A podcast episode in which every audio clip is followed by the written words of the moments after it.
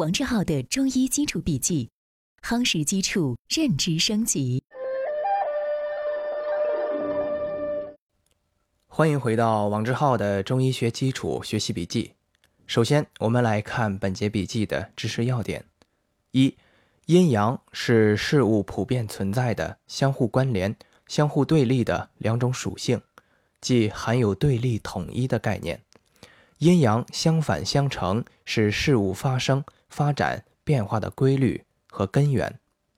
二，阴阳的哲学概念是宇宙物质世界的两种不同性质的气，进而演化成用来描述自然界相互关联的某些事物或现象对立双方属性的哲学范畴。三，宇宙间的一切事物不仅其内部存在着对立统一，而且其发生、发展和变化。都是阴阳二气对立统一的结果。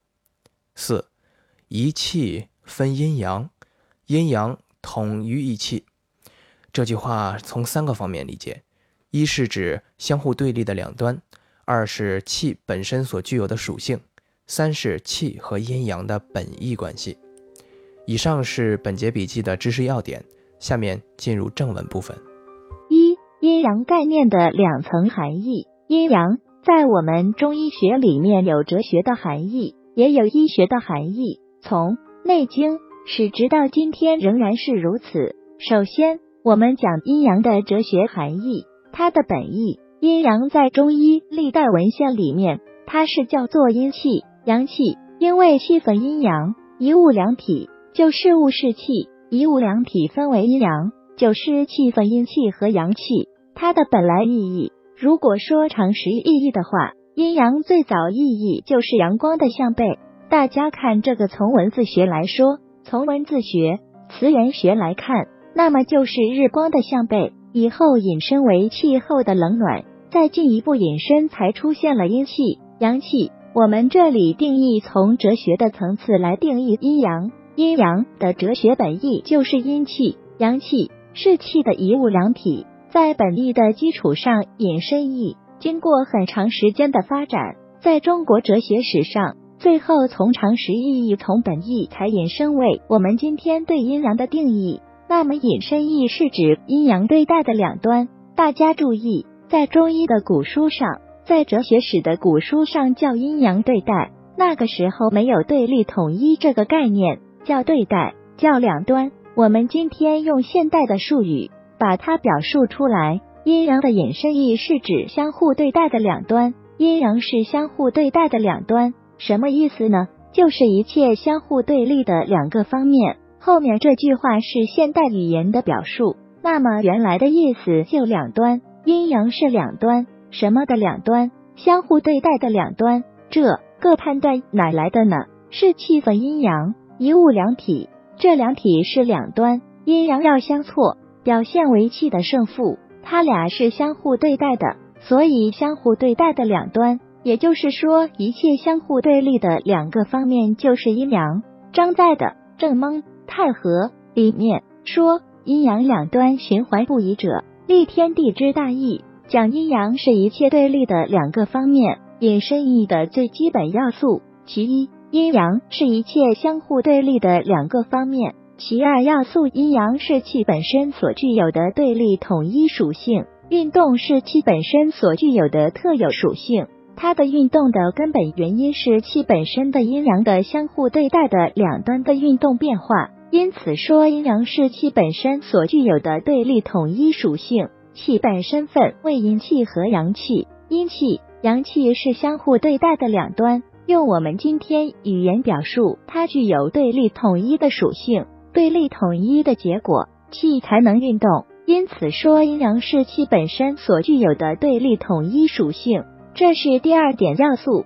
第三讲的这个引申义里面，回答了气和阴阳的关系，说一气分阴阳，阴阳统于一气，气一物两体，气有阴阳。回到它的本意，那么这个气有阴阳，一物两体，这个学说是张载提出来的。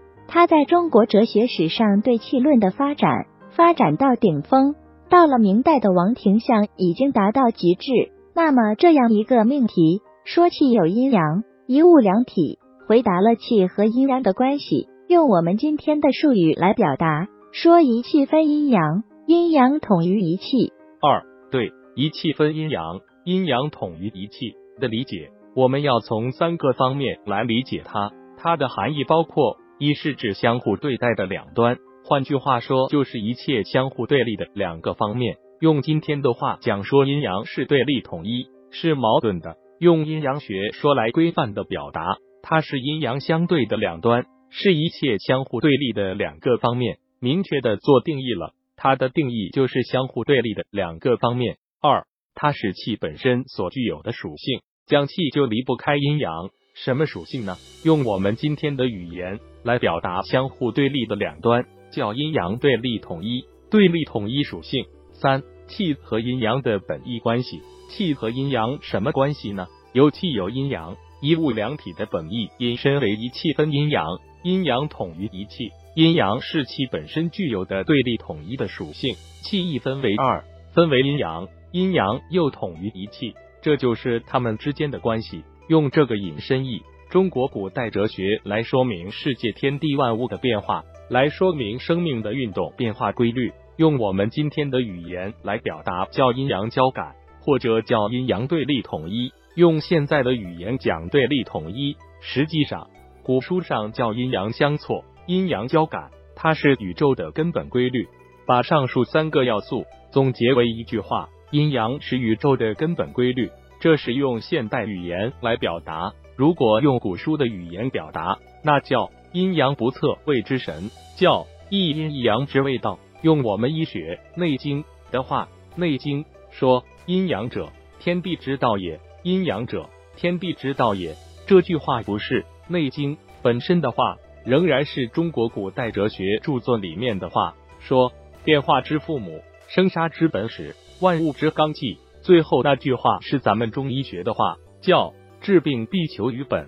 什么意思呢？认识生命、健康和疾病的问题，必须遵循中国古代哲学阴阳学说所给确立了的阴阳者，天地之道也。《内经》这句话也充分体现了。我们前面所讲的中医理论体系，一个很重要的特点，哲学和医学融为一体，它也是中医理论体系的优势特色，也是中医学的优势和特色之一。我们要从哲学层次来理解阴阳的意义，就是我们上面所讲这些。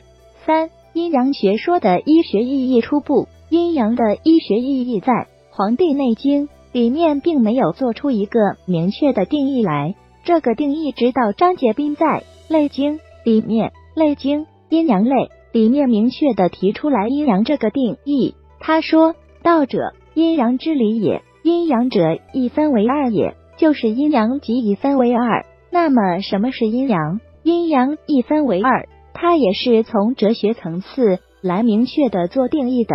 我们理解张景岳对阴阳的定义，医学含义说阴阳一分为二。”是什么样的一分为二呢？一是气的一分为二。二，凡是用一分为二规定的概念，不论是实体或是属性，都属于阴阳概念的范畴，都可以用阴阳来表述。关于阴阳学说的医学意义，我们在下一节笔记中再展开论述。以上是今天的正文部分。为了方便我们的共同学习，我将今天的主要内容绘制成了一幅思维导图。请你试着先不看文稿，仅通过思维导图回想我们本节笔记的内容，然后翻看文稿中的知识要点和正文内容，把自己没有掌握的知识点对应落实，将学到的新知附着在思维导图上，印在脑海里。好，这是本节笔记的第三个部分——思维导图部分。今天本节笔记留给你的思考提示：思考。下节笔记我们将展开介绍阴阳学说在医学上的含义。现在，请你思考一下，在医学的含义中，阴阳的意义和哲学上有什么不同？中医对阴阳学说的关注重点是什么？阴阳的普遍性、相关性与关联性指的又是什么呢？请你静心回顾，认真思考。希望今天是美好的一天，你我都能共同进步一点点。我们明天见。